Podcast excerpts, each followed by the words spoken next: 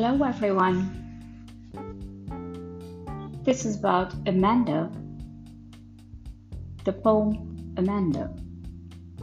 Amanda is written by Australian poet Robin Klein. The poet deals with the theme of torture and ill treatment of young children by their parents. In the poem, Amanda is a young girl who's constantly insulted by her parents various mistakes she commits. As a child, she feels depressed and sorrowful. In order to escape from the daily ill treatment, she imagines herself to be free and enjoying.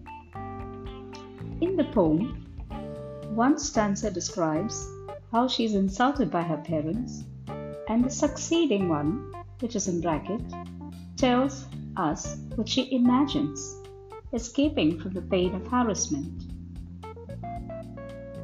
The poem Don't bite your nails, Amanda. Don't hunch your shoulders, Amanda. Stop that slouching and sit up straight, Amanda. There's a languid emerald sea where the sole inhabitant is me, a mermaid drifting blissfully. Did you finish your homework, Amanda? Did you tidy your room, Amanda? I thought I told you to clean your shoes, Amanda. I'm an orphan roaming the street. I pattern soft rust with my hushed bare feet. The silence is golden, the freedom is sweet. Don't eat that chocolate, Amanda. Remember your acne, Amanda. Will you please look at me when I'm speaking to you, Amanda? I'm Rapunzel. I have not a care. Life is a tar, in a tar is tranquil and rare. I'll certainly never let down my bright hair. Stop that sulking at once, Amanda. You're always so moody, Amanda. Anyone would think that I nagged at you, Amanda. Stanza 1 speaks to us about the parents of young Amanda commanding her not to bite her nails. They further ask her to refrain from hunching her shoulders and also stop slouching and rather sit up straight. In the very first stanza, we come to know that Amanda is a young child who has some habits which are not liked by her parents. Hence, they often scold her for doing wrong things like biting nails, bending shoulders while sitting, etc. They ask her not to remain lazy and sit straight. In the second stanza, whatever is given in the bracket depicts what little Amanda is imagining in order to escape the daily taunt and scolding. Amanda imagines as if there's a languid an emerald sea in which she's a mermaid. As a mermaid, she imagines to be living alone in the sea and drifting blissfully.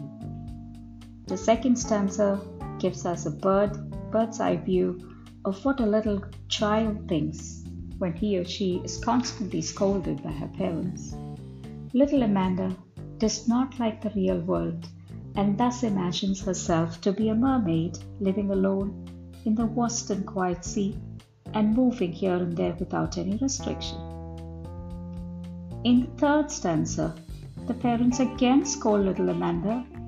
They ask her whether she's finished her homework or not, whether she's tidied her room, that has put the things in order or not, and whether she's cleaned her shoes.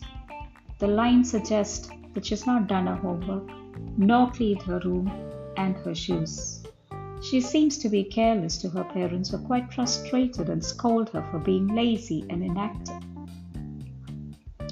In the fourth stanza, again which is in the bracket, it tells us what little, Amanda is thinking in order to escape the harassment. Amanda imagines as if she's an orphan and roaming around the streets. Doing so, she would have made her hushed, bare feet dirty with dust. However, she loves being an orphan because the silence is golden and the freedom is sweet. She believes that being an orphan she would be happier because there would be no roaring voice of her parents. It'll be silence everywhere, and she will not be bound by the principles made by her parents. Hence, she would be free. Here, the child imagines being free and quiet. In stanza 5, her parents continue to scold her. This time, her mother asks her to, not to eat chocolate. She reminds Amanda about her acne. Amanda does not seem to be listening to her mother, which further irritates the latter.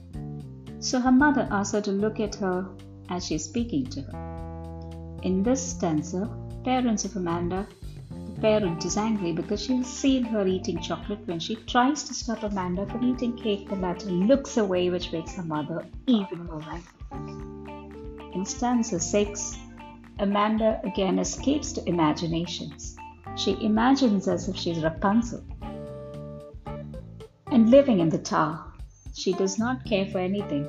She desires to remain there forever and does not want to let her bright golden hair down the window. Hence, she does not want any human with her. She desires to remain alone in a place where no one can come. The lines show how much she is fed up with humans, especially her parents.